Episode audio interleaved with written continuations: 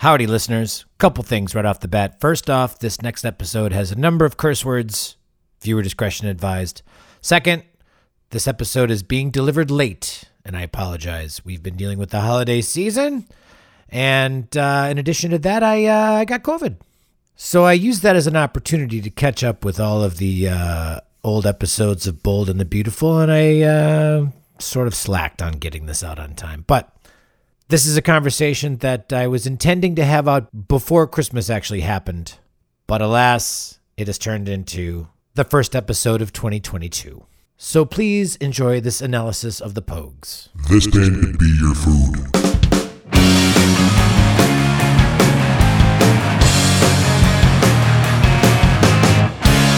Ladies and gentlemen of the jury, I welcome you to yet another episode. Another episode of This Band Could Be Your Food. I am your guide, Nathan Palin, contacting you all the way from deep, dark Brooklyn. Why am I speaking in this ridiculous accent? It's because we're going to be talking about the Pogues this week. The Pogues. Ah, the Pogues from Ireland. They're not from Ireland. Did you know that? They're not from Ireland. They're actually from London. We're going to talk about that. They had one guy initially, the main guy, that is, Shane MacGowan, who was from rural, rural Ireland. And then, um, you know, at a certain point, his, his pops and, and all of them, they immigrated to London. And, and Shane, uh, we'll, we'll talk about all that stuff later. I feel like it's a timely episode to have because, you know, it uh, tis the season. It's about Christmas time. And the Pogues wrote probably one of the greatest Christmas songs of all time, Fairy Tale in New York, which they performed with Kirsty MacColl. It's a song that every single year evokes deep emotions. I don't know what it is about Christmas. I cry so much at Christmas time. It's just like everything. It's just like one big, long cell phone commercial or like the worst part of a rom-com or something. I just it's like everything. The the Charlie Brown Christmas episode makes me cry. Fairy Tale in New York when Bono's like, "Thank God it's them instead of you." Everything about it. Waterworks. Waterworks over here. It's ridiculous. I'm a grown man. A grown man who enjoys a good cup of coffee. Hey, do you like coffee? Are you a grown man who also likes to drink coffee? How do you like your coffee? You know what I you know what I do with my coffee? Every year around this time of year, I dump eggnog in it. And this year I'm dumping my eggnog into uh, a cup of Izzy's coffee, supplied by uh, the great people over at Izzy's Coffee in Asheville, North Carolina. Perhaps you've been there. If you've ever tried to get yourself a coffee while you're in Asheville, you're probably smart enough not to go to a like a name brand coffee. I'm not going to use their name because it's not about them.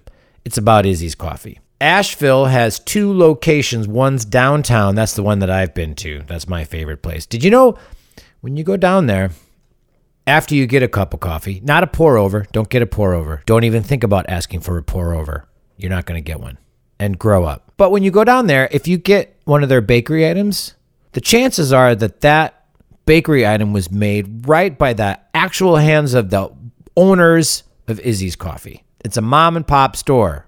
Well, it's a mom and pop and two kids store. And they have they have generously sent me a really nice package of Izzy's coffee mugs, a couple of pounds of ground kernels, and then some other ones that I'm going to ground myself to get a nice fresh cup. And I think you should too. If you're in Asheville, start your day out, start your afternoon out, start your night out. Doesn't matter. Every time is a good time for some coffee. Get yourself a delicious cup or two. I'm on my third. Cheers, everybody. Eggnog. But whatever. I love it. I love crying. I'm a baby. A wee lad baby. Oh, a wee. Okay, stop it. My guest, obviously, if you know me, it's Ken Fitzsimmons. Ken Fitzsimmons is the leader of the Kissers. The Kissers are an Irish rock band from Madison, Wisconsin that is, geez, 25 years strong. This band, they've been going. I happen to be a member during, I'll, I'll say, the glory years. You know, I mean, whatever they're doing, they're doing fine. Uh, They've all been, they've gone through many layers. They've had, they've had many different chapters. I was part of the second chapter, and we made some great music. We did a lot of touring around the country. I sort of threw away a couple of years of my life in a van with that band, visiting the country of the United States. And it's all because of uh, Irish music. And not just Irish music, but like the fusion of Irish and rock and or punk was a sound that uh, I really loved. And I really dedicated some good years of my life.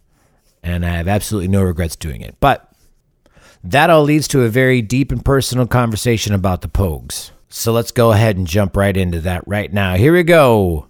Me and Ken Fitzsimmons chatting about the Pogues. One, two, three, four, go.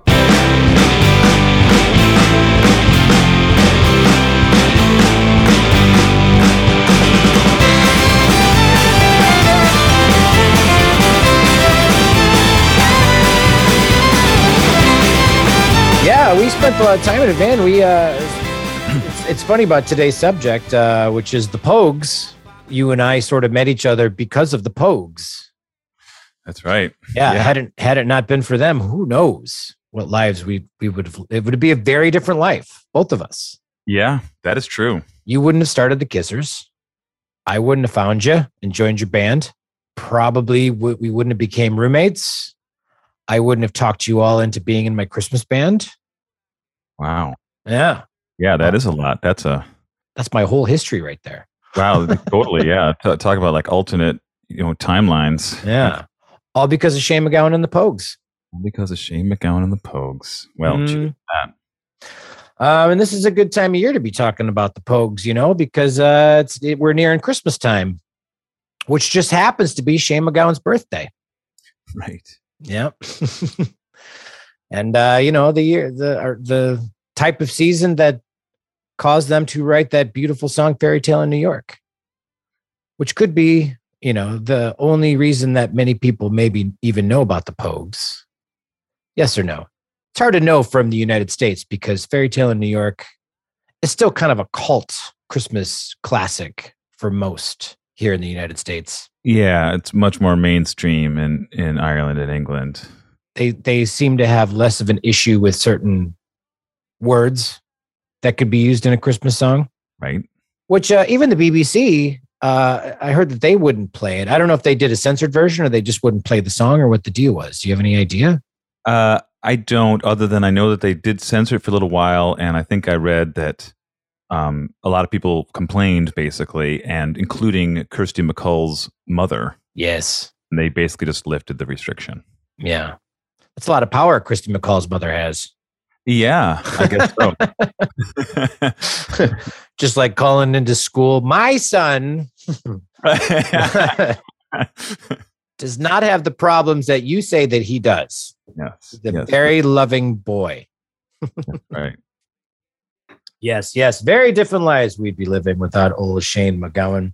Uh, what's tell me about the first time you ever heard the Pogues? Oh yes. Uh, so I was uh, I was a freshman in high school. So this is 1989, Ooh.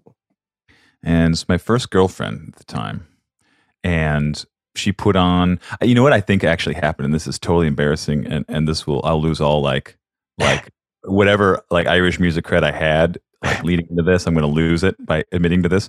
But we just watched the movie Far and Away with uh, Tom Cruise and Nicole Kidman. yeah.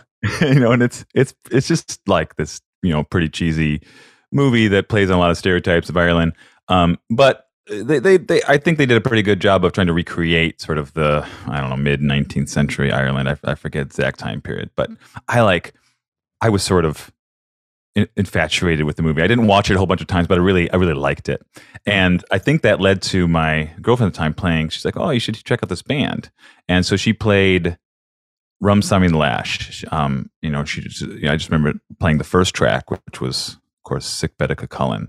And I just heard it. And and the same feeling I was getting from that movie was sort of being transferred in this music. And it's like, you know, that that that feeling that a lot of people, especially in America, I think, refer to of it sort of takes you to another place and Yeah. perhaps even another time.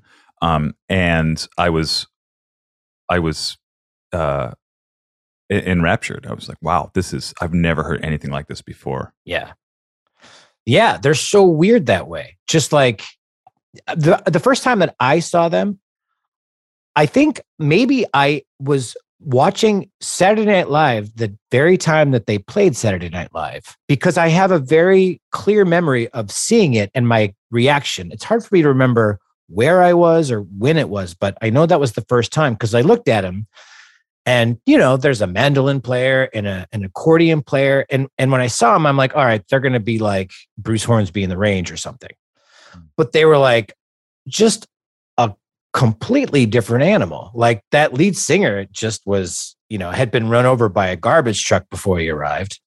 and, uh, you know, wh- whereas with Bruce Hornsby, the range, like when I first heard them, I was, you know, younger. When when when all the bands that I'd ever heard all have like guitar and bass and maybe keyboards and like all of the bands, one hundred percent of the bands. So then Bruce Hornsby in the range comes out, and I'm like, well, clearly these are the guys that tried to audition for the other bands and they're like yeah no you can't play accordion in our band we don't have accordions in bands so they were all like sitting together being like we should start our own band and then and then they started bruce Hornsby being the range that's totally what i thought at the time so then when i saw the pogues i thought the same thing but then you know like the very first song they played uh, on saturday night live was um, um, not fairy tale in new york but the other song about new york I'm a free bird man of the USA. Oh, body of an American. Body of an American.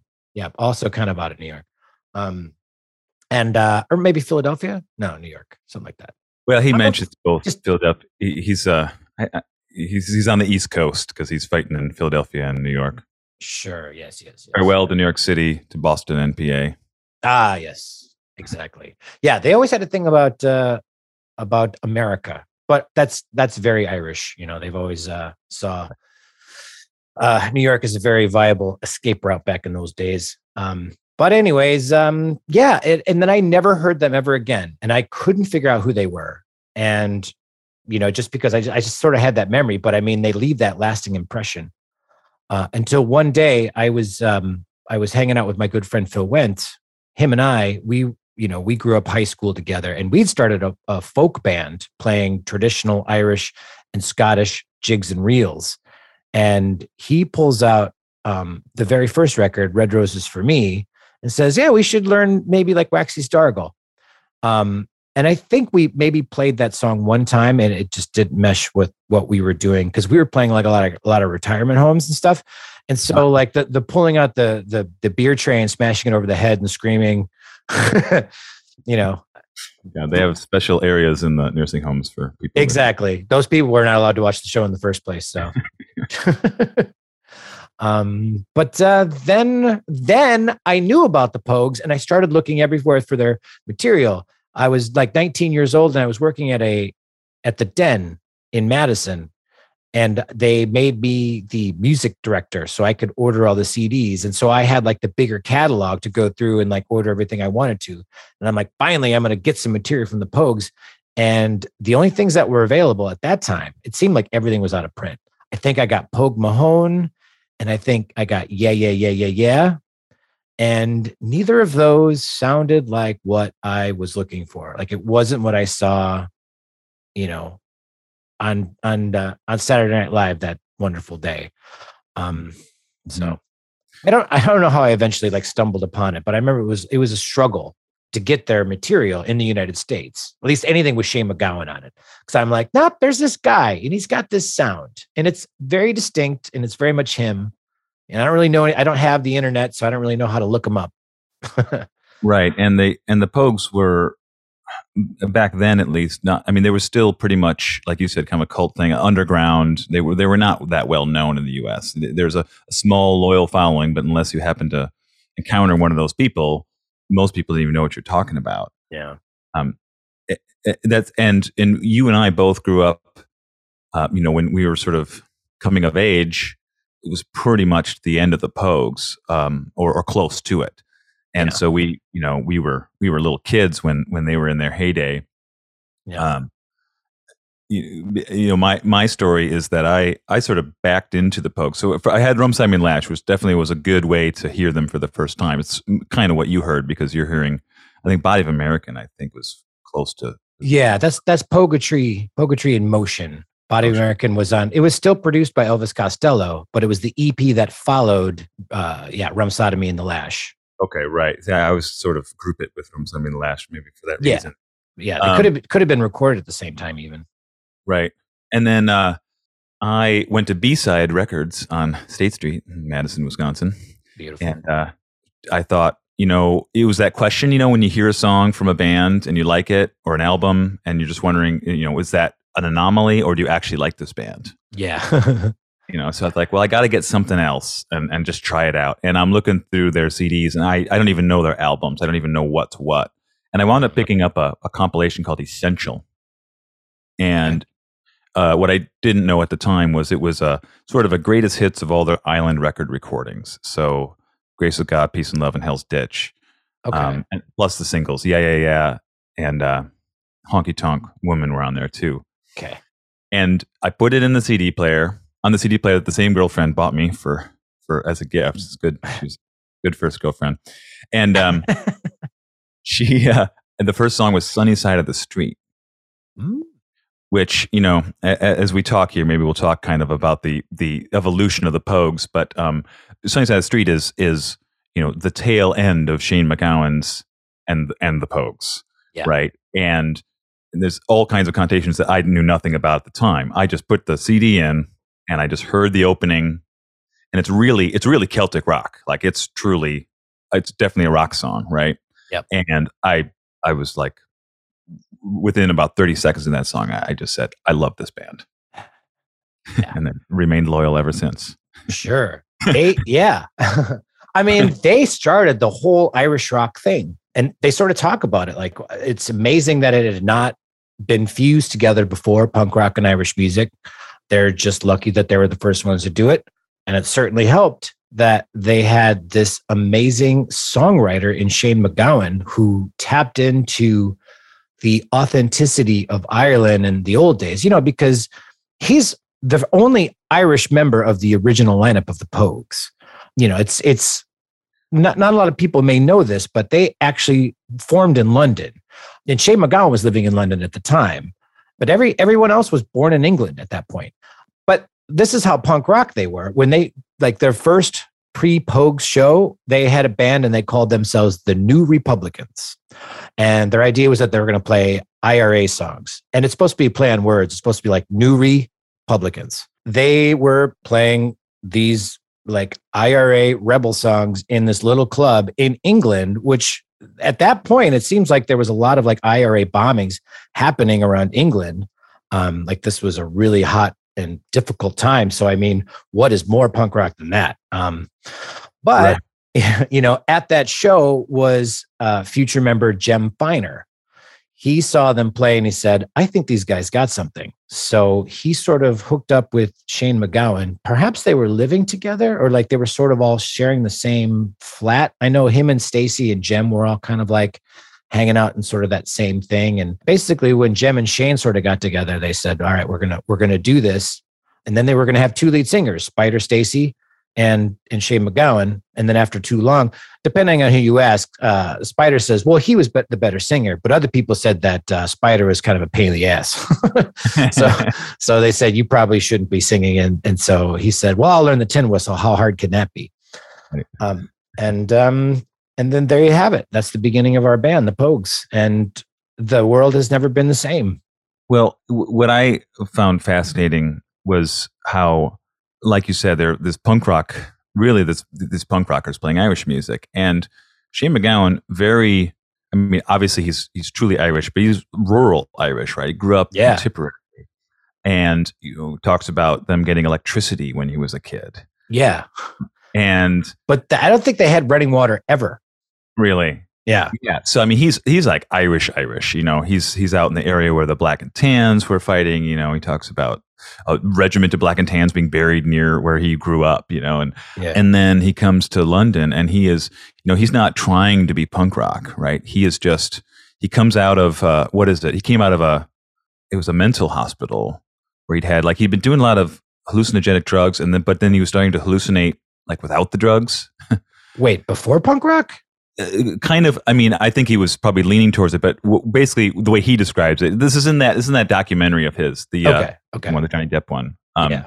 uh crock of gold and he he basically talks about like, coming out of that and it was like almost immediately like he went to a show and the show he went to was the sex pistols oh wow, and he was just like, "Oh, the timing was just perfect. Like this was just what he needed." Yeah, yeah. And then he just became a total like punk scenester in London, which was really kind of his first fame in a way. 'cause Yeah, he yeah, yeah. The coolest fan, kind of. To- yes, he was. And before he was in any bands, anytime there's like video, it's very easy to find video of him at Sex Pistol shows, Clash shows, because he's always up front. Uh-huh. And um, you know, nobody looks quite like Shane MacGowan. You know, like those big ears stick out, and he's just got a look that uh, you know. There, there, there's the debate of like, is he handsome or not? But you know, like in the context of like what is deemed to be handsome, you know, like he's symmetrical. His face is very transcendent.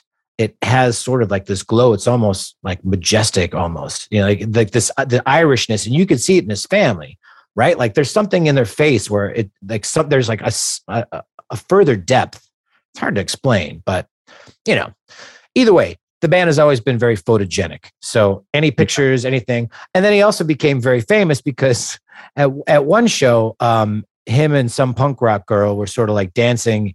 I think a glass smashed and it like cut his ear. And so he just started bleeding. And so like the girl like bit his ear and there was so much blood. The NME had said last night's Clash show, this girl bit this guy's ear off. And it was like pictures of like Shane MacGowan and this girl. So like everybody who kind of like came to be a part of the Pogues all kind of knew him because of like this fame that you know didn't have anything to do with the bands. But before we get too far into it, I want to put a, a bookmark in it because we want to talk about the food for today. Ah, yes. Um, this is going to be a very special episode. Um, we've never done a food quite like this. Now, the Pogues, obviously, everyone thinks they're Irish, and they are Irish. Their roots are from Irish, and they also have a big component that comes from like London. And so, to put all of this together, I thought this should be a sandwich. And by sandwich, I mean sandwich in a glass. and the the world knows the sandwich in the glass is a pint of perfectly poured Guinness beer. The Pogues are a pint of Guinness. Aye, matey, here we go.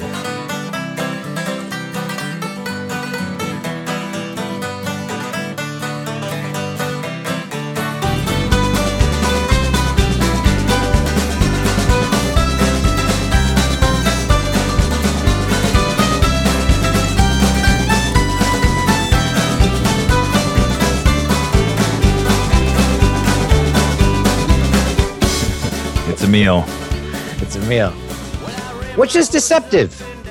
The the Guinness ha- is very low in calories, they say. Right. Yeah. And uh, not as alcoholic as another most other beers as well. Like you could sort of treat that as a light beer if you really wanted to go at it, which gives it its darkness. Is uh, I think it's it's the the treatment of the barley before they turn it into malt. Like it's uh, it's roasted really deeply, kind of like a coffee, more so than other things. And that's I don't know. That's what I heard. Well, and it's I think it's a little stronger.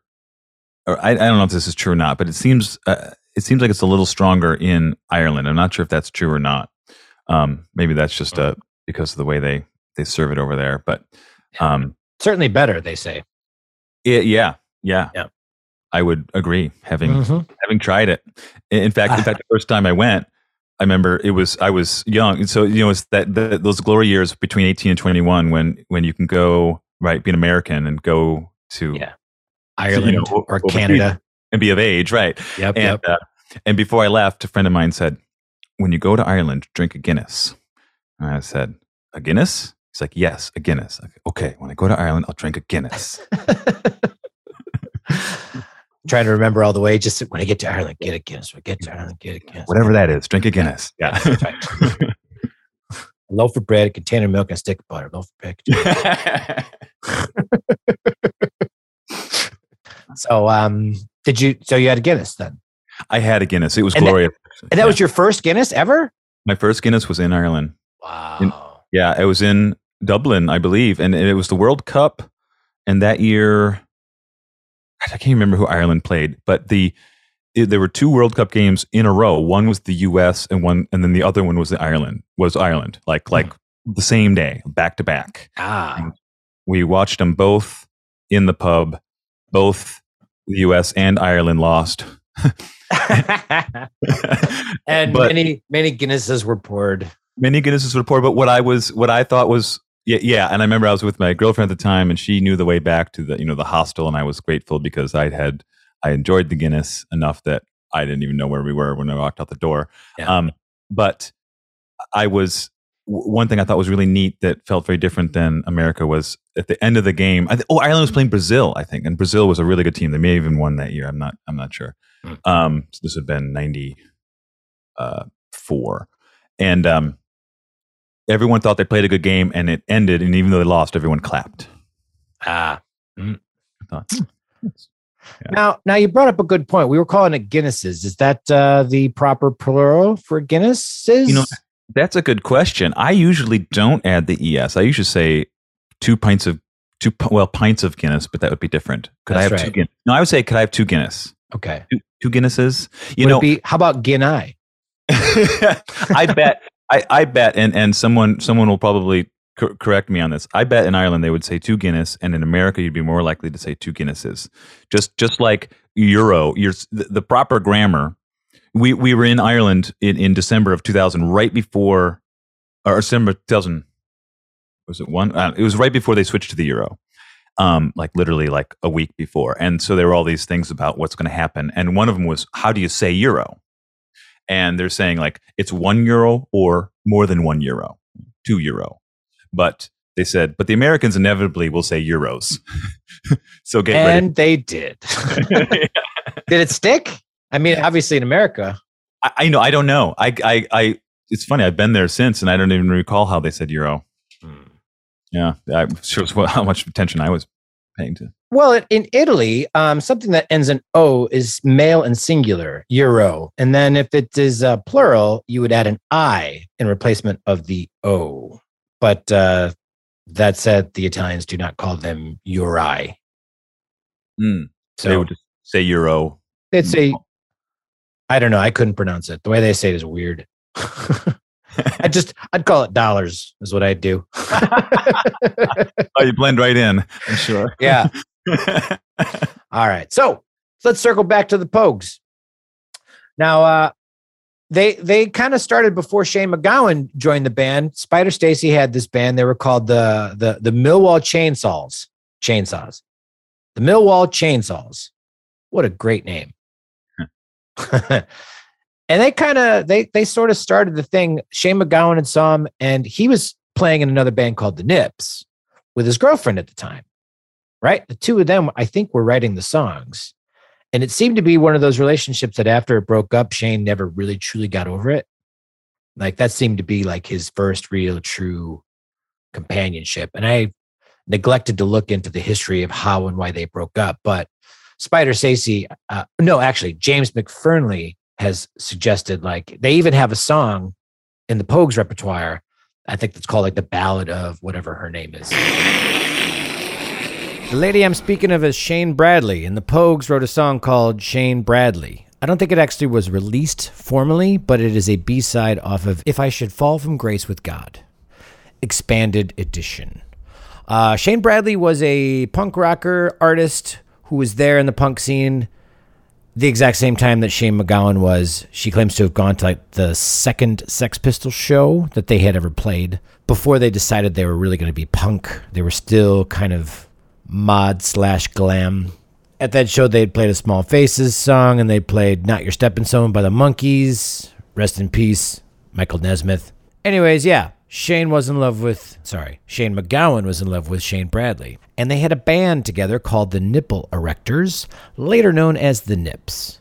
I believe it was Shanne Bradley's band that Shane MacGowan auditioned for. But the two of them wrote songs together and they went through a large number of bandmates, including their last lineup, which had James Fearnley, future accordion player of the Pogues, as the guitarist. And at one point, there was a drummer named Jon Moss. I think with that lineup, they had actually played with The Jam December 1980. And in fact, Paul Weller of The Jam ended up producing a demo that they made for Polydor Records. And by the way, Jon Moss later in life joined Culture Club with Boy George. Back to the Pogues talk. And then uh, what I was reading is like Spider just kind of said it. You know, I sh- we showed up for practice. The very first song we ever learned how to play was uh, "Streams of Whiskey." You couldn't remember if it was "Streams of Whiskey" or "Dark Streets of London," but it was just like out of the get go, like Shane was just coming with these amazing, amazingly penned songs. So they're like, I think this this band's going to work. Yeah, It's Yeah. pretty nuts. that is pretty nuts. You know, and and talk about you know right place at the right time too. You know, it seemed like you mentioned earlier about you know there's always this connection between Ireland and America, and you know that's that's a an historical thing with Ireland is is emigration. You know, emigrating out of Ireland. Yes. um, you know, obviously we, we all know about the the famine, um, but that that really continued even even during uh, Irish independence uh, when they declared that in 1919. They were they were really suffering from immigration, like they were losing their population. They're trying to get people to stay. It was actually a, a- an actual Yeah. problem for Ireland. Um, and then so at this time in the 80s, uh, again, this is another thing that Shane mentions in that in that documentary, that there's a really a pretty large group of Irish going to London at the time. And really for the whole thing to work, it really had to happen in London. Like like he's he he kind of says like this wouldn't have been this wouldn't have taken off in Ireland. It was more something about kind of the expats uh, in London uh, sort of fueling the scene oh, sure. Yeah. um, and so you know so he's you know so he's he's he's taking his heritage and and, and they also mention i think james fearnley mentions this in his book about kind of a world music sort of there's a little bit of like a uh, i don't know if it- if it's world music uh, um uh is, is sort of entering the the rock scene like there's this these hybrid bands are coming out or maybe it's like country and rock or something like that, that Hmm. you're starting to see more fiddles in bands he's mentioned Yeah. Yeah. Like, come on, Eileen. yeah. I think they mentioned Big Country. You know, they kind of listen Yeah. to that. and We're like, you know, despite railing against pop music, they listen to Big Country and like, eh, it sounds pretty good actually. Yeah. Big Country's pretty good. Yeah. So, you know, in that in that sense, they were primed well um, as as well. And then, um, like you said, you, the, the other thing about Shane MacGowan that is wh- what I didn't know was how much he shared this with Spider Stacy. This is from Shane's Fearnley's book too. Is you know Shane is he's he's just, he's I mean he's, he's brilliant basically, right? He's unschooled, Mhm. but he's he's you know his his penchant for remembering and you know and for reading uh you know remembering and he, he and spider J- james fearnley describes him and spider getting into these like like insult sort of matches between each other. Yeah. but they'd be throwing out quotes like crazy back and forth. Like from and he's like i could follow some of them. There was shakespeare there was joyce there was you know and so you listen then and then you get lost in all the quotes you know until finally one of them would sort of admit the other one won. Um, but that's how their name came about. Um, that when they were trying to come up with a name the spider stacy thought of it and i only just recently learned this. It's a quote from ulysses. Oh. Um, and it's it's he he in the in, in James Fearnley's retelling of it, he actually he actually quotes the whole like couple sentences, which I couldn't do. Well, I can, from the story of the Pogues. If we're doing a gig, Spider said, we need a name. The men they couldn't hang, Shane said. The Noisy Boysies, Spider said. The Black Velvet Underground. Pogue Mahone, said Spider. Pogue Mahone, yes, fuck, yes, Shane said, slapping his head with the palm of his hand. Pogue Mahone, Acushla machree. It's destroyed we are from this day. It's destroyed we are surely, Spider said. It's from Ulysses. It means kiss my arse. Pogue Mahone, Pogue Mahone, Shane said. That's what they said, says they. Aye, and it shall be so. No kidding. Yeah, Now, was he was he Ulysses speaking Gaelic in in that phrasing? Well, probably. So you know, if you so this is always kind of the joke about Ulysses or, or James Joyce writing is like he has his own way of, with the language, basically, put it that way. And so he's you know he's throwing in some Gaelic and Mhm. English, like just kind of Okay. I would say willy nilly, but they're they're, Yeah. they're mashed together. You know, Spanglish of of Gaelic and English, whatever that would be. You know, Yeah, yeah, yeah. Have you seen any like recent like he's on Instagram now? I think I think his wife, you know, he finally did get married Yeah. to to his long girlfriend Victoria. What's her name? I don't know her last name. Victoria's uh, all all I know. Clarke. That's it. Victoria Clarke. Huh. Pretty sure. If I'm wrong, I'll I will interrupt myself. That actually sounds right. It, feel, it feels right. yeah, feels right to me. Uh, she's on Instagram and uh, occasionally shows some videos of Shane. And it's amazing how much worse that guy can continue to look. As soon as like every time you see him, you're like, oh my God, he looks terrible. There's and then and then like a month later, you see it again. He's like, oh my God, how is he? How is like the skin still on his skull? Like it feels like it should just be dripping off him. Like, Yeah, I know. He looks sort of like he's had like a stroke or something, you know, like he because he's Yeah. always leaned way over and his mouth's kind of saggy and you know, yeah, his, his nose is clearly crooked. Like he clearly like has landed straight on the floor right, and like Right. was there for a couple of days. right. Yeah. You know, it's funny because he can't understand anything he says, but I've never been able to understand anything he said like at any point. So I, it's it's hard, for, you know, it's like Yeah.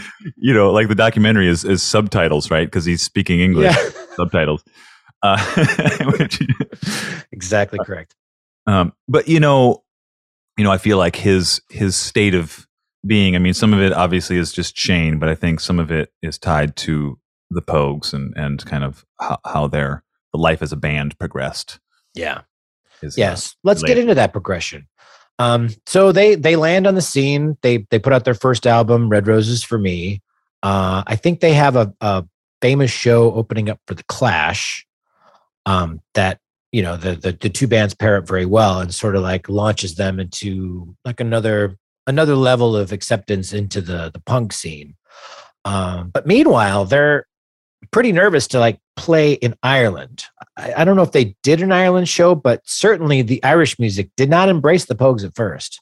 They really thought that Shane was an abomination of all things Irish, you know, because at that time, uh, Ireland was sort of trying to distance themselves from the typical alcoholism that they were known for. And so they sort of wanted to bring, you know, a level of integrity that they saw Shane, you know, as a person without really like listening to the art that he's doing.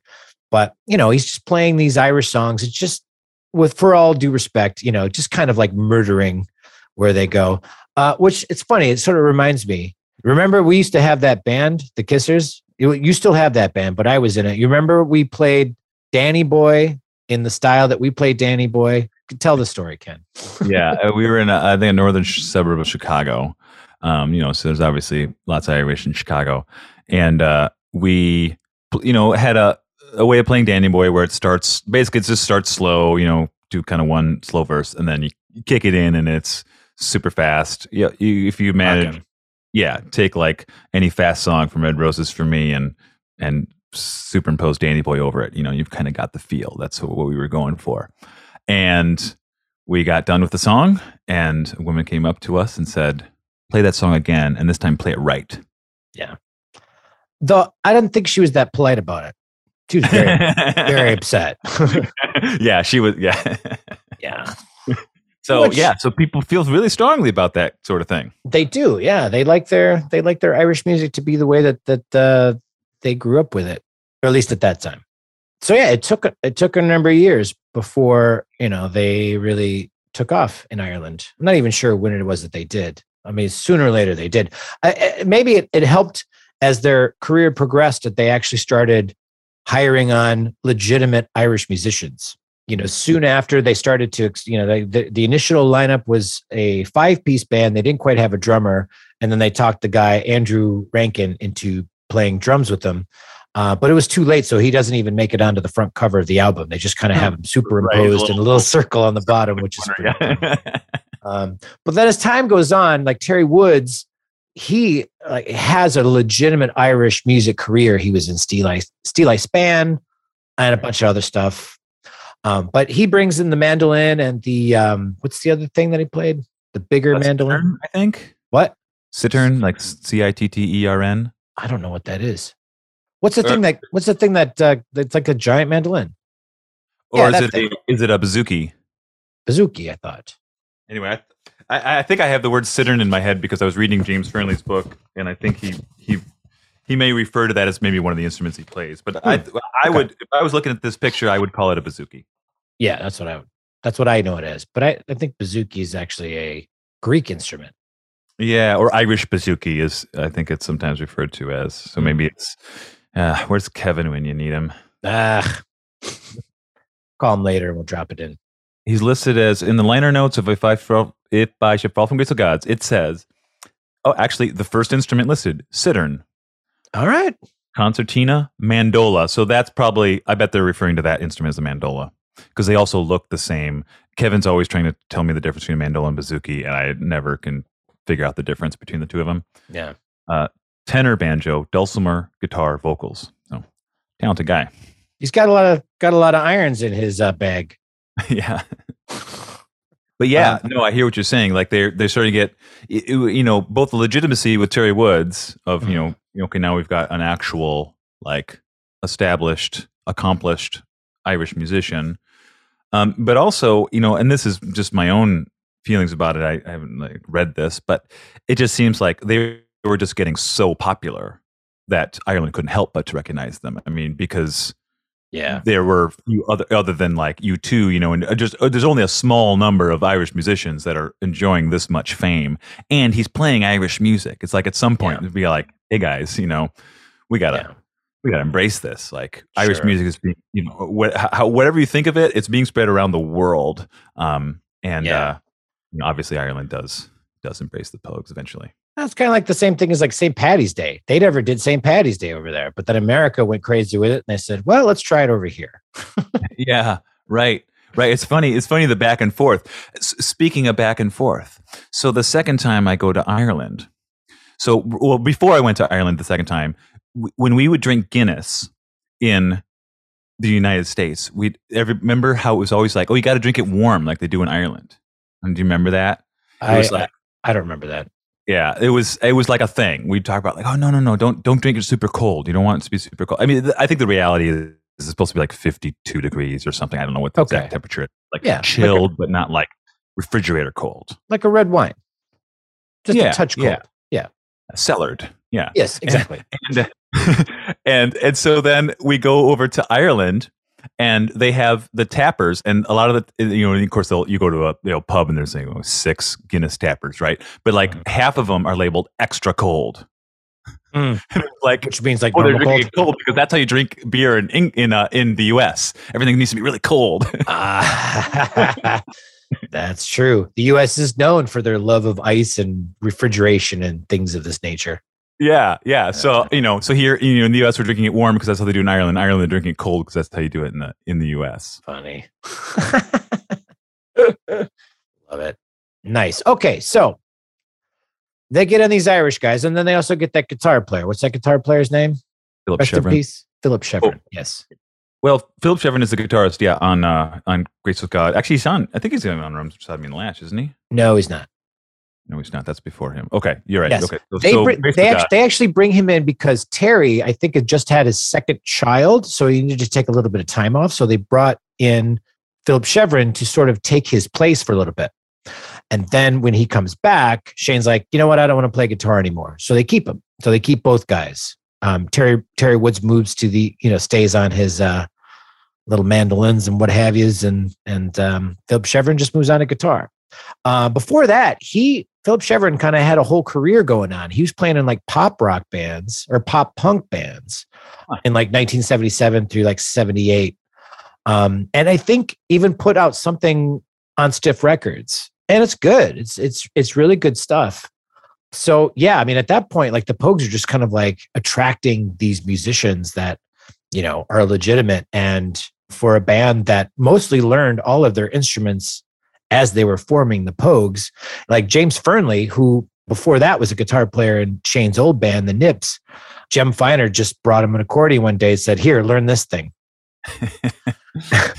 and James even says, like, you know, back in the day, he would just only learn half of it because there's one side that looks like a piano. And so he, he sort of had that figured out. The other side's a bunch of buttons that he had not figured out. Um, eventually he did. But when they did the reunion, James had forgotten how to play the other buttons. So, from my understanding, continued to do all the reunion shows without doing the other half of the accordion. Just like Oh played, gosh. just used it as a vehicle to like you know pump the sound, and then the other was just the piano. And they're like, "Who cares? We got there's eight people up here. It doesn't matter if the other side's being played." Doesn't matter. Oh, that's funny. Yeah. Uh, I, I really enjoyed reading his his uh, experience of learning the material and learning the instruments because, you know, as as you mentioned, you and I uh, uh, played in the Kissers for for a number of years together, and I feel like when we were learning Pogue's material, it's sort of mirrored some of these musicians' experience of learning the material. You know, obviously not Yeah. not talking about Shane, obviously, who's writing the material, but like Yeah. James Fearnley, right? Who's like, okay, here, play accordion. Yes. And that's what anybody who joined the band, it was like, oh, you play piano? Okay, here's an accordion. Yes. Four, four different accordion players, each one same experience. Like y- you play piano, how about accordion? Yeah. And, and, then you know, and Bri- Brian learned the tin whistle. he's a sax player, Yeah. right? So he learned the tin whistle. Um, so with that in mind, I was kind of like the Terry Woods of, of yeah, right. You were actually, although you did eventually learn banjo. That's true. I did have to learn banjo.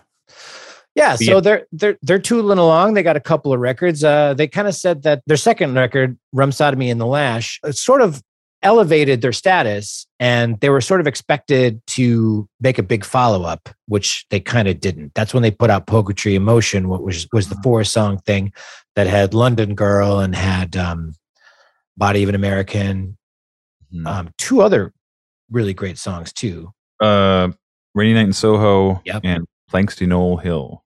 Yeah, solid, solid four tunes. Hey, you got that one too. That one too. Yep. it was at this session that they started trying to write Fairy Tale in New York. so this must be later. I'm sorry. Um, oh, it might be because you're right about the timeline. This is definitely after Rum Simon Lash because Philip Chevron's in the photo. Ah, there you go. Kate, O'Re- Kate O'Riordan's still in the Ah, band. no, not Kate. Cot. Cot, oh, it's Cot. Yep, that's how you pronounce it. Oh, okay. Cot O'Riordan. Yep. James, that's Jim. Spider. Well, that's Terry Woods. Oh, Terry Woods is there too. And then it's Andrew Rankin. That's the whole, yeah. you know, so that's a that's a moment in time right there, right? That lineup is Sure very is. brief. Scott leaves probably basically just after this. Yeah. Cot, Cot leaves and marries Elvis Costello, their producer of this record, um, which there's very little information about the relationship. Yeah. the, like I had the Elvis, Elvis Costello book on uh, you know digitally, and I kept typing in like Pogues, and the only thing that Elvis Costello said is that uh, you know he fell in love with a girl who was in a band with a songwriter who was brilliant, but uh, held me in contempt, even though I still admired him. Pretty funny. yeah. You know, uh, I, I remember seeing an interview with Shane uh, years ago, and he said something like, I'm not going to try to do a Shane MacGowan impression. Um, one something understand like- you. Yeah, right. He said like our first album Which was means- recorded very cheaply on very cheap instruments, uh, you know, but it had a certain quality to it. Says, our second album was also recorded very cheaply. And and then like like Jim and James are sitting next to him and they're kind of nodding, you know, and he he says, but it had a very expensive producer. You know, there's a laugh. His, Yeah. you know, laugh. Yeah. And, uh, and the other two guys are nodding and, and, you know, and then they kind of all settle down and he says, who also ran off with our bass player. You know, they all nod. Yeah, yeah. So Yeah. Did you? Yeah, and she, and she left just by like not showing up anymore. yeah, I think James Fearnley in, in the book he says something like she's leaving and she's got her bass. And I'm like, why she got a bass? So well, she's going to practice. Like, God doesn't practice. Yeah. exactly. Yeah. Yep.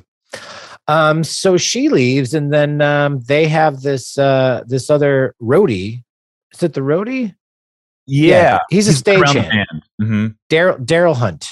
Mhm. Um, and he had been trying to be in other bands himself, but uh, being their driver and tour manager uh, and looking after the, the instruments, they said, uh, and they said that he occasionally would have to fill in for for Cot, so it became permanent, obviously, and then they just had him for the rest of the Pogues' existence. Right. So I hear they tour like 16 months, something like that. Then they go in and they follow it up with their masterpiece, If I Should Fall from Grace with God. Dang near a perfect record. Top to bottom, there's nothing I ever skip, and it's really great. It, yeah, I mean, it's it is a culmination of it's like the crossroads for them from the real Irish punk to what I would call Irish rock or Celtic rock, Yeah. right? I mean, you could argue all the albums are rock, but you know, like in this album, it reaches a sort of sophistication which they they can kind of continue down that road with the next couple albums that I think many people you know would would we'll, talk about it. But like like the next two albums feel much further away from from, from Red Roses from me, for Yes. example. Um, whereas this is like that that point right in the middle where it just all like syncs together. The the, the polished nature of the the playing, the Mhm. influence, the production, of course, um, and then also Shane's writing is still really still rooted heavily in Irish music. not to mention, as I said, they had been on the on the road for 16 months playing show after show after show. So the live band was just becoming a really tightly knit unit. All of the additional band members were filling in those spots that previously were sort of missing. And, you know, to sort of give you an idea on like how potent and good of a band they had, they were finally able to record the version of Fairy Tale in New York that we know today. Previous attempts had always proved futile, but finally the band was able to deliver the performance that they sort of needed that would, you know, turn that song into the the Christmas epic that, you know, brings me to tears year after year. So now the problem is, is after this, everything seems to go wrong for the band. At this point, they need to capitalize on the popularity of this album. So now they're touring even more. And it's just, you know, months are turning into years. And uh, Shane, who really deep down is a shy man, um, they sort of said early on, like their their original road manager or their original band manager, like the first time they saw him, Shane didn't want to sing because he was sort of embarrassed. I mean, he's, he's like, you know, if I'm going to be working with you, I'm probably going to hear you sing quite a bit. You should probably just get over this, which also could explain why Shane is so notably drunk all the time. You know, he does say, you know, if if I'm looking at the world, uh, for me, the world is better if I have a beer in my hand. So I would just rather, or vodka or whatever. You know, I would just rather have a drink, and that's just sort of his lifestyle. And everybody who's come to know him seem to accept that and just understand that that's who he is. Um, you know, because he's one of the last really true artists of a certain place and time. You know, Shane MacGowan, because he grew up in a at a house that didn't have running water, didn't have heat unless they had a stove. You know, if they were going to cook, they cooked on a wood stove. Like everything was really just bare bones. If they wanted to listen to music, it would be the members of the family playing music together. That's where Shane sort sort of first got his taste of performing. Is that he would just jump up and down on the table, and like at age three, he would just sing whatever songs he knew, and you know, if he didn't know the lyrics, he would just fake it, and he got all of this uh, love and encouragement from his family, and you know that sort of started the whole thing. But that sort of performing isn't really performing in front of uh, an audience of people you know?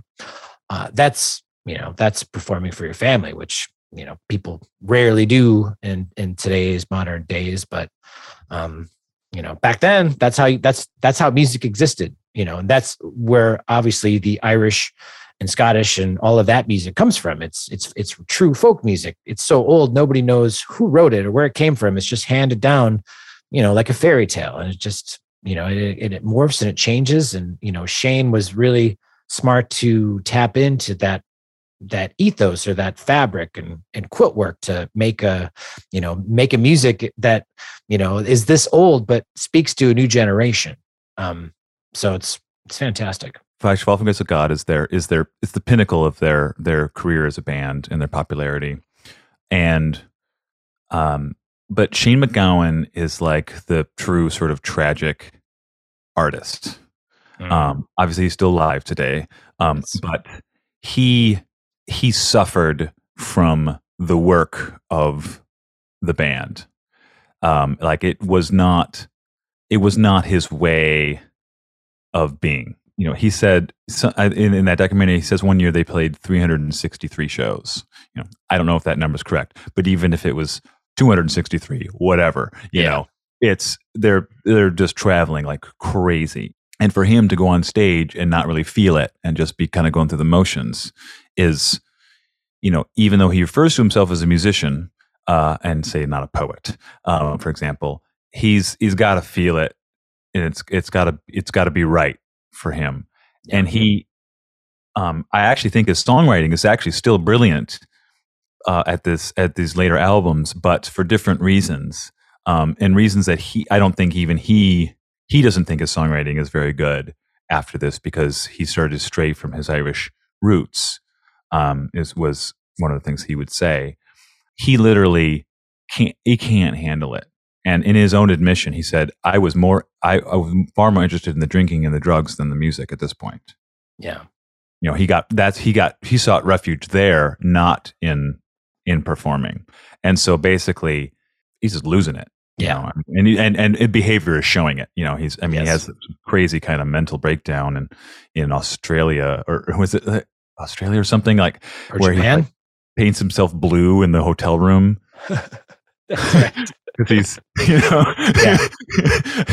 and yeah um so Yeah, he's losing it, but and and meanwhile, the band doesn't seem to be sympathetic to the idea that hey, maybe this guy should just use a break. For them, you know, it's it's all about the band. Um, and uh, they do a couple more albums, and it's pretty funny. Like their their very last album, which is Hell's Ditch, I had a very difficult time embracing that album because it's really the first time that you can hear Shane MacGowan sort of singing drunk maybe he sang drunk before, but this is the first time where it sounds like he's drunk. they couldn't edit it out Yeah, yeah, they didn't have the technology back then. Well no be i mean i think they tried i mean Oh, they, really? they he would come in and do multiple takes and they would splice them together and and uh you know but Yeah. like like even with because you could still splice stuff back then you know, cut the tape and, and Oh, all sure. that for sure. but like they just you know like even with that even with editing you know like Yeah, that just yeah. shows you how uh, probably how how it the the you know the core recording sounded so the, famously, the members of the band uh, bring him downstairs or wherever they're in Japan, and you want me to tell uh, you tell the story. All right so basically they yeah you know i mean shane macgowan has been doing stuff like i mean like he doesn't even show up for shows or or like they go they stop at a gas station and he just wanders off and he's gone you know? I mean it's just like stuff that just you know the and this has been going on now for a couple of years right? And finally they've just had enough and and they all gather in the hotel room and they bring shane in and who, who who's the lucky one who gets to do it? I can't remember if it's andrew rankin or or if it's jem finer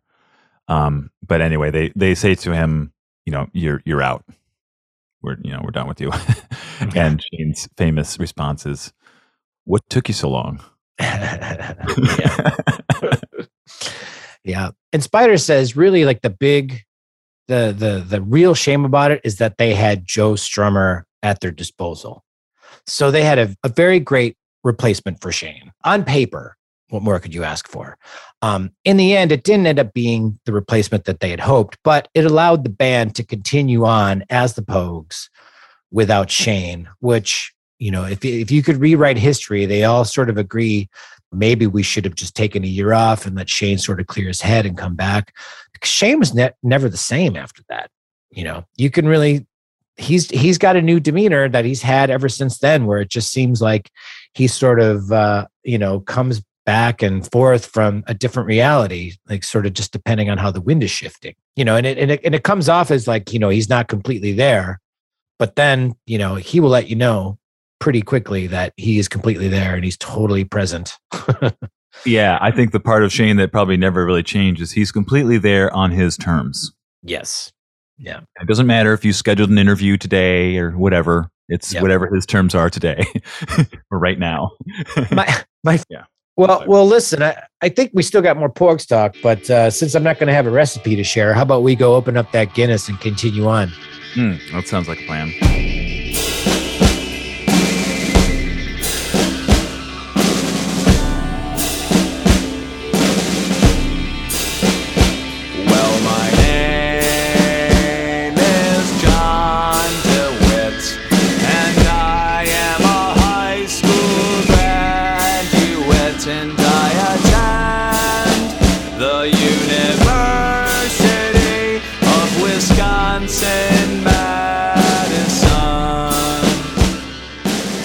since we're not going to be talking recipe, let's talk about the right way to, to pour a Guinness. How do you do it, Ken? Well you've got you're looking from a can here. Well, okay, so the way I would do it is yeah we we we have cans right. Obviously, we're not doing this. Uh, you know, the, the the real way you'd really want to have a Guinness is having you know a professional pour it from the tapper, right? Yeah. Um, but obviously, uh, we're at home and we don't have these uh, this technology. Or even if I did, it's like you can't. Like Guinness is like special for like how you you know the nitrogen and stuff. Anyway, um, so normally I would be holding my glass at you know roughly uh what is it like forty five degree angle Yes. you know, and I would crack it open, and I you got to wait a little bit. You don't just don't just go pouring it, right? I'm I'm gonna let you tell how, how me right. how you pour a Guinness. Yeah, What I would typically do is I'd, I'd crack it open, kind of let it it foam it'll foam out the top, you know, just sitting there um, a bit, and I kind of let once I see it sort of kind of calming down on that foaming, then I'll just do the pour, and I'll just do straight pour for you know keep that glass at the forty five degree angle for as long as I can until it gets to the very edge, and then just slowly put the rest in. Ken, I do the I do the exact opposite. Oh yeah. This is what I do. I'm gonna Right. show you. Okay. Uh, what I'm gonna do is I'm gonna crack this can open and then I'm gonna try to get it into my glass as soon as possible. Okay. And I'm not gonna do a four, 45 degree angle. I'm gonna do it straight Okay. because I want there to be some some violence happening in there. Some activity I in there. Okay. I find I find by doing that, you know, that that magical thing that the Guinness does where it's like, you know, separating itself from like one type of consistency into another. I feel that happens best in this situation. Mm, okay. Ready? One, two, three, go. Yeah. Yeah, I want to watch it. Now, because this is what they do when, when they pour a Guinness at the bar, is They they, do pour don't it straight in. they pour it straight in. Yeah. And see, look, it's all creamy. Yep. That's Yep. good.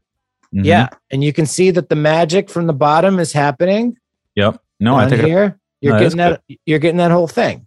Mhm. got you've got your head at the top. It's a little bit.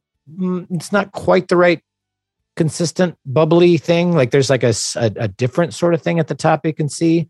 Whereas like there's bigger bubbles instead of like your traditional Guinness would just be like this this foam on the top, like a uh, like a cappuccino sort of foam. Right. Right. You've really got three things. You can see the darkness in the bottom, the light head on the top, and then the like settling kind of in the middle, sort of slowly Yeah. like lighter in color, getting darker as it goes down. Yeah. Mhm. No, So that's, you that's lovely. Yeah, well, Nate, I mean, it would be the gentlemanly thing for me to tell you that you win. Hey, my man. Thank you. I mean this. I mean this is uh you know it's not a competition oh, because the other the other thing I wonder is like how much does it really make a difference? Well, well, right. Well, so here, okay, so that's a that's a great that's a great point because I want to I want to mention this this version, and I haven't cracked mine open yet because I want to I want to try this, which is something I haven't actually tried in a long time. So the Kissers used to play at O'Cayz Corral, which you know is got its own place in sort of punk rock lore, right? Sure. Um, and so we were very fortunate to have that gig, of course, where you started playing with the band. Um, First by Uh, going to the gigs and watch y'all play. yeah, yeah.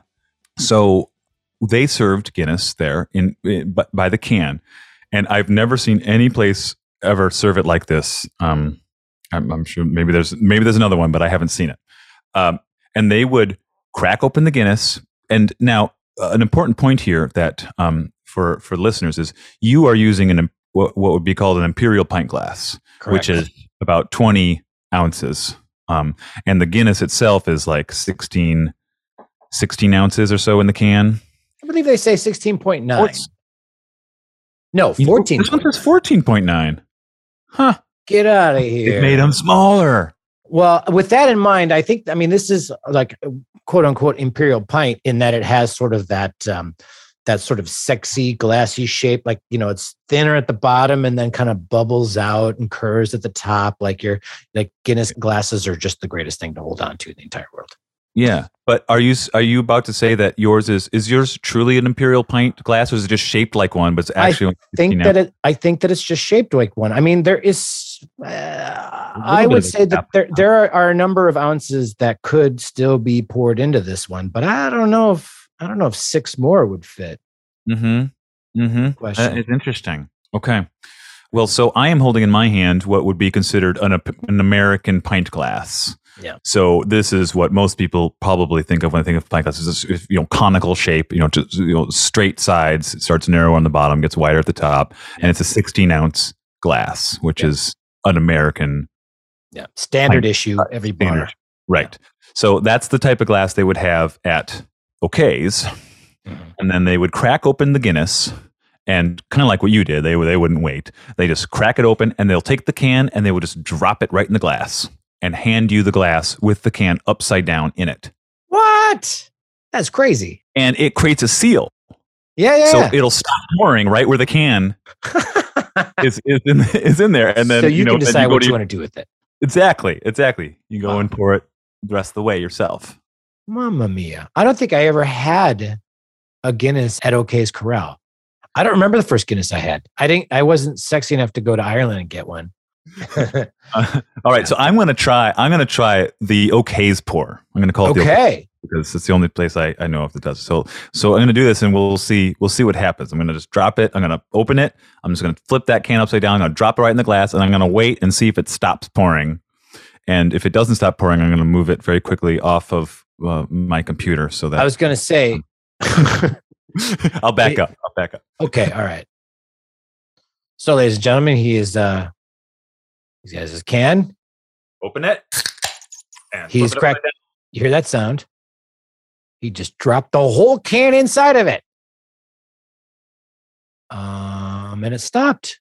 Down. It pour, it went up about halfway and then it stopped. And then you have the Guinness magical thing happening. still happening on that, you know Still there's happening. Yeah. two or three inches on the bottom where you're still seeing some of the magical Guinness. And inevitably, of course, I'm gonna pick I'm gonna pick up the can and it's just gonna start Yeah. obviously pouring out basically like the way you were doing it. So I'll do that now. Sure, sure, sure, sure.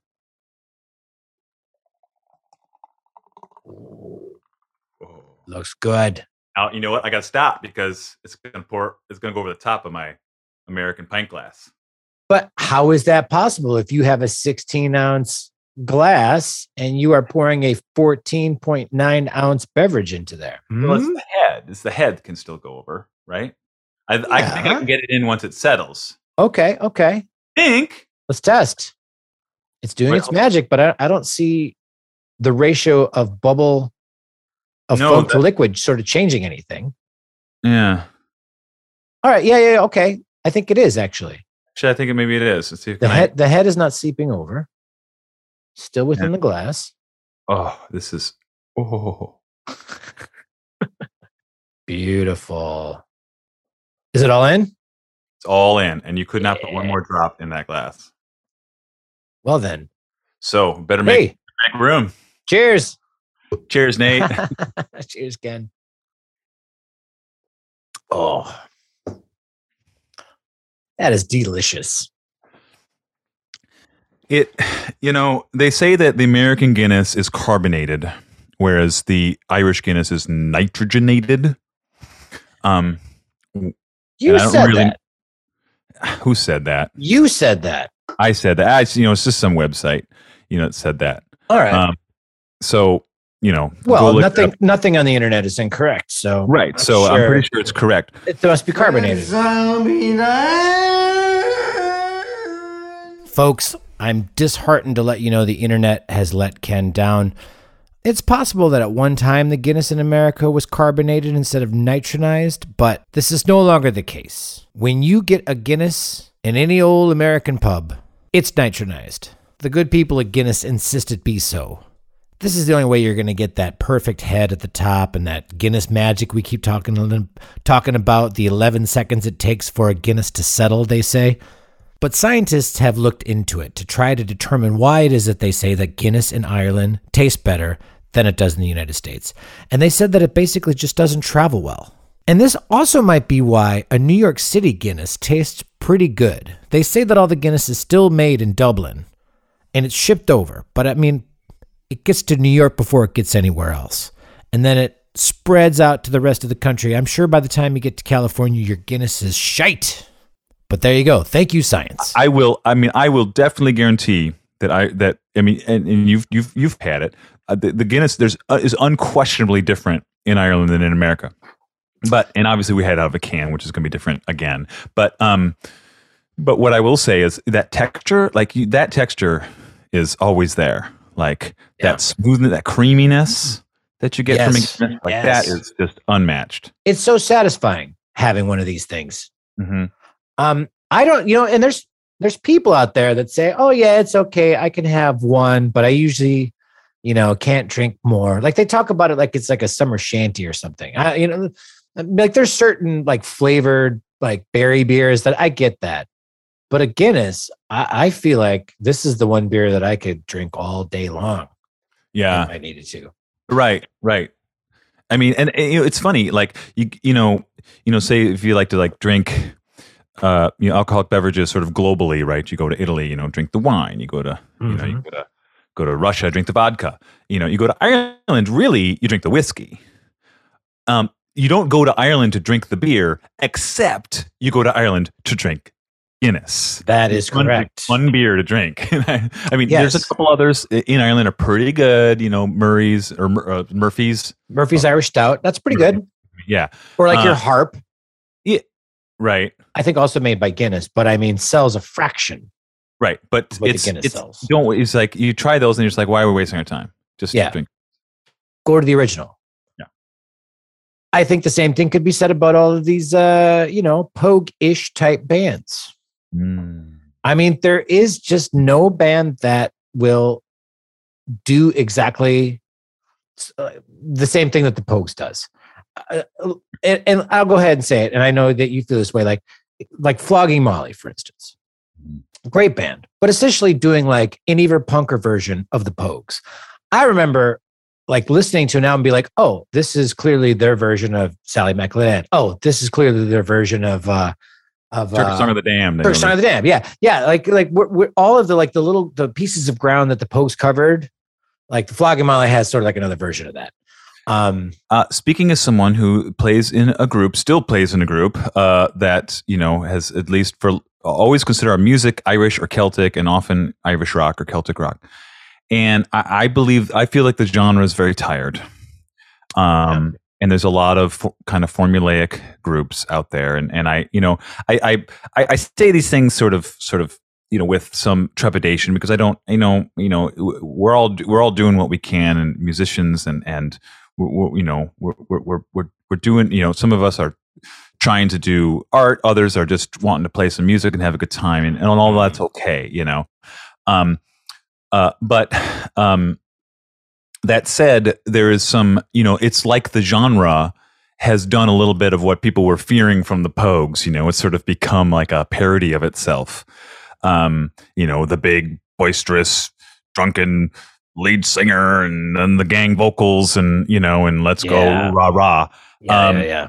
and my take on it, you know, from the get go, w- when I was inspired by Shane MacGowan and to start this band, um, besides the fact that we literally started as a Pogues cover band, but when I started writing my own material, um, I was trying to emulate what I thought was the essence of Shane MacGowan's writing, which was he was writing about things that were meaningful to him, based often based in history and and culture that you know that far outdated him, but bringing it in to the present Yes.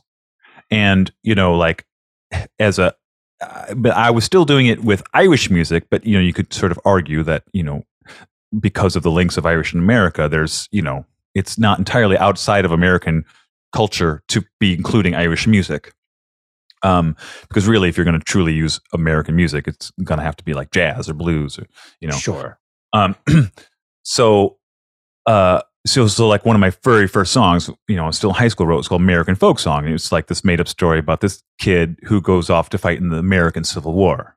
Yeah. Right. So the idea, you know, and, and, um, Which is a timeless song. I'm sure you. It's been played at every single Kisser show. You know, and, and um, as it should be. Like it, it never. I I played the song. Ha, you know, less than half the amount of times that you played it.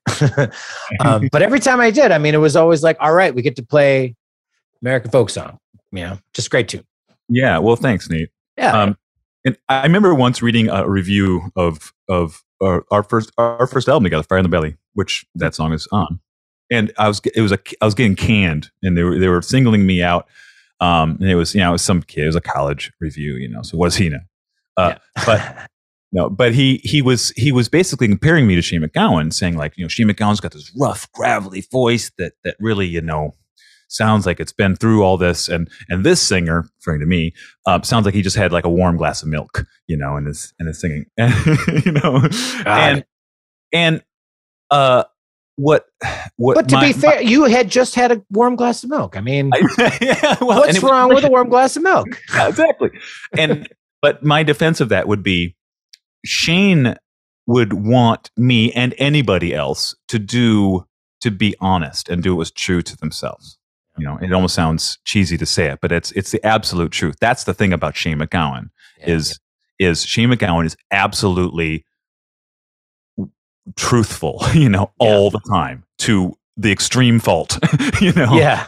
yeah, and and that's really you know it was when he felt like he wasn't being genuine anymore it was, it was essentially what was what was driving him kind of nuts and and you know eventually getting kicked out of the band he couldn't take it anymore yeah. um and so that's to me that is the more important takeaway uh, you know, if you don't have to emulate him by by drinking as much as him or doing drugs or you know, you don't, you know, I mean, he he he just had a natural disposition to like hanging out with homeless people and stuff like that, and and like that's who he related to. yeah, yeah.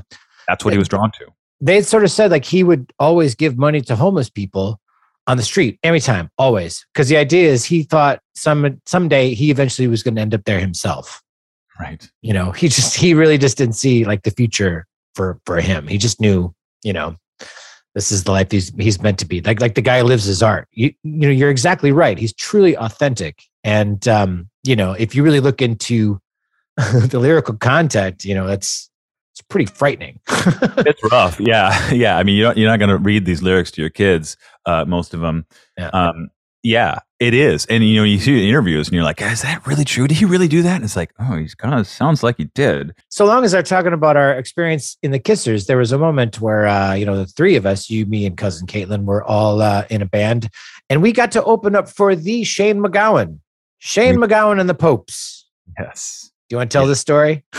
Oh, sure. Yeah, I mean, first of all, it's just a dream come true. Of course, you know, like I mean, I mean, of, of of any musician that I idolized in terms of his talent and songwriting, obviously Shane MacGowan is is is uh, is up there. And um, I think Caitlin really pressed the the booking agent to get us on that bill. I don't think there was they needed a a second opener. Where it's like, Yeah. come on, Shane MacGowan, put us on the show. They didn't need an opener uh, for Shawnee, but you know, we just forced ourselves in, into the door. It's like, we'll do it for free. You know, it's like, all right, fine. And um, I think So we, we- got we got- fifty dollars. Oh, did it? Yeah, right. yeah, It probably went towards our tab.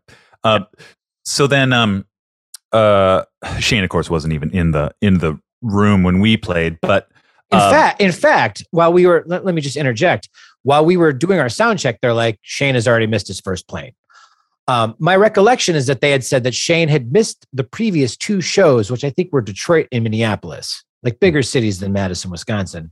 And so our thought is like, if he didn't go to those shows, there's no way he's coming to Madison, Wisconsin. Right. Um, so we're doing our sound check, and at that point, they're like, we don't even know if Shane's coming. And how disappointed were we to think that you know our dream is, could like just you know not happen anyways yeah. So, um, nonetheless, he does he does miraculously arrive, and uh, they play their show. And, oh, and- ah, you're you're let me keep going because the, this is the part that i love is Right. at, we're we're doing our opening set and we still don't know if he's coming Mm, and i remember you're like ladies and gentlemen uh stick around for shane macgowan and the popes and everyone's like yeah and it's like oh my god it, there's still we still don't know if he's coming and then we sit through the the opening band Shanaki, and we still don't know if he's there Right.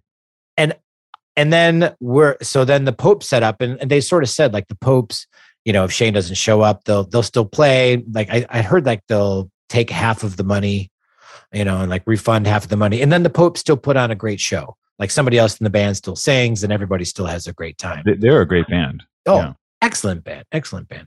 Um, but we're sitting there like waiting for the popes to start up, and I in my head I'm like, he's not here. Is he here? Is he here? Because to Right. get into that venue, there's like one way up, and I didn't see him enter.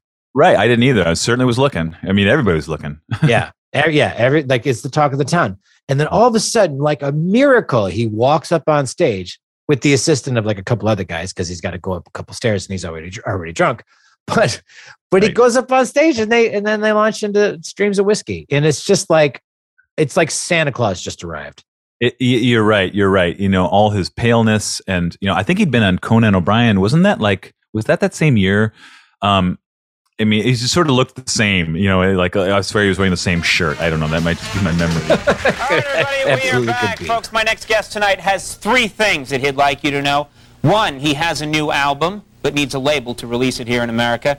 Two, he'll be appearing at the Fleadh Festival in Chicago on Saturday. And three, the show scheduled for tonight in Buffalo is canceled, folks. Please welcome back to our program the one and the only Shane MacGowan with the Popes. yeah, and yeah, I remember that him being kind of assisted up the stairs, and you're just like, and you knew because we all knew Shane, right? If, if Shane was just on stage, then then it's a go. Like, Yeah. like it's going to be a great show no matter what happens. If he's just there, Yes. exactly. Yes. Yeah, and, and he did not disappoint. You know, it's like you could just see it. Like he, he, you know, stumbles. He's like, seems like he's barely awake. He can barely move. And, you know, classic Shane, one hand on the microphone, the other one on the stand. Whole, it looks like he's just holding on for dear life. Yeah. You know, they count off the songs. Like, what's going to happen? And just, it's just like, you know, there's there's another force moving through him, and it's just he's just singing the songs, and they are So- coming out just like you wanted to hear them. Yes. What a moment. Um, Yeah. Uh, so, so after the show, of course, there's this. You know, we're gonna meet Shane McGowan. You know, can we Yeah, meet him? And I think it's Kevin and Pete, and I think was it Caitlin there? Um, and we're just we we go, and I I forget what we did. I mean, we, I think we did. Well, we were the opening band, so we were just allowed to go backstage, and so we went back there, and Shane is. Shane's sitting there on the couch in the small dressing room, and the rest of the band is kind of around the room, sitting around. And uh, we sit down next to him and and get a picture with him. And uh, I said, like, you know, hey Shane, thanks for coming to little old Madison, Wisconsin. Uh, say? It's a lot bigger than where I grew up. um, and uh, you know, eventually I just kind of stopped talking to him, but no one's kicking. I was, I was sort of expecting someone to come tell me to leave, but no one is, and so I just I'm just, I'm just sitting there, basically just hanging out. And someone brings in his book, which had just come out. A drink, I think it's called. Is it a drink with Shane MacGowan? yep. Yep. An interview of him by Victoria, his now wife, Uh-huh. and um, they wanted him to sign it. And so they handed it to him, and he's of course had a lot to drink. Much of it was during the show. Who knows what he had before?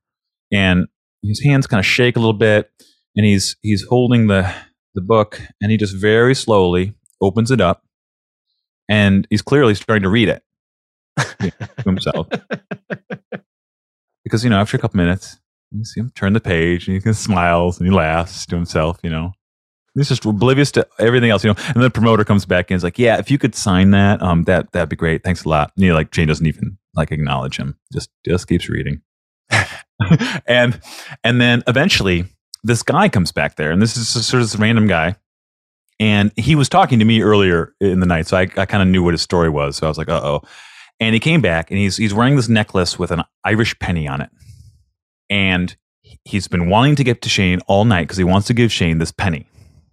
And he starts he starts kind of he's he's going into this whole story with Shane and he's and he's he's talking he's getting louder and you know he's starting to actually get Shane's attention and Shane's starting to look up at him and see him and everyone else in the room is starting to kind of notice this guy you know sort of making a big commotion and I'm like oh no you know and and he's getting all revved up with the story and he's saying telling telling him about this Irish penny and how he wants to give it to Shane um, so that he never dies penniless and and and he's and he's still but he's still going he says because i'm a worthless piece of shit just like you and there's this second of silence and then the entire room which is mainly the band just bursts out laughing and shane starts laughing and i'm just like I got my head in my hands. I'm like, oh my god, I can't believe this is happening. And you know, I'm like embarrassed. You know, like you know that you know this is this is Shane's example of Wisconsin, but Shane is clearly like on this guy's level. yeah, yeah, yeah. And and Shane's going, sit down, sit down. You know, like I'm the guy to get thrown out. You know, and the guy's like, hey, you guys can come back to my place. I got a keg or like half a keg. you know, I, I can write down the address. And and I'm again, I'm just like head in hand. And Shane's going, write it down, write it down. Like you Yeah. write down his address. You know, Yeah. and and so it was it was a beautiful moment because I really saw in real time that that connection that Nate has with you know the Shane. downtrodden, you know, or Shane has. Sh- I'm sorry, Shane. What did I say? You said Nate I said Nate again. again. Ah, Cheers. cheers. I really saw in action Shane's identification with, you know, kind of the the whatever you want to call it, the lower class, the downtrodden, the peasantry, the you know, the the outside of of of mainstream, and uh, it was it was really a beautiful thing. Yeah, that is so awesome. And by the way, he never gave the book back. no, They actually wound up. They got him to sign the cover, and they tore the cover off and gave the cover back to the the fan, and he kept the book. well, what a nicer compliment. The, uh, Shane Shane kept my. I don't have the book because Shane MacGowan kept it. Exactly. Actually, I think it makes for a better story. If I was that person, I'd be happier with that actually than even Oh, getting the book back. Yeah. That is amazing. oh man. Hey, you know, with that, I don't know how it, a better way to end our conversation. So, Hmm. Ken, thanks for joining me. That was a great talk. It was so wonderful to talk to Pogues and to see your beautiful face again. Oh, And, you uh, have a merry Christmas. I'll see you. Uh, I'll see you next week, where you and I are going to be uh, performing Christmas music. Yeah, we sure are. Yo, this has been a, a real pleasure, Nate. I really, oh uh, really enjoyed it. pleasure's all mine. All right, be well. All right, you too. See you soon. Ciao.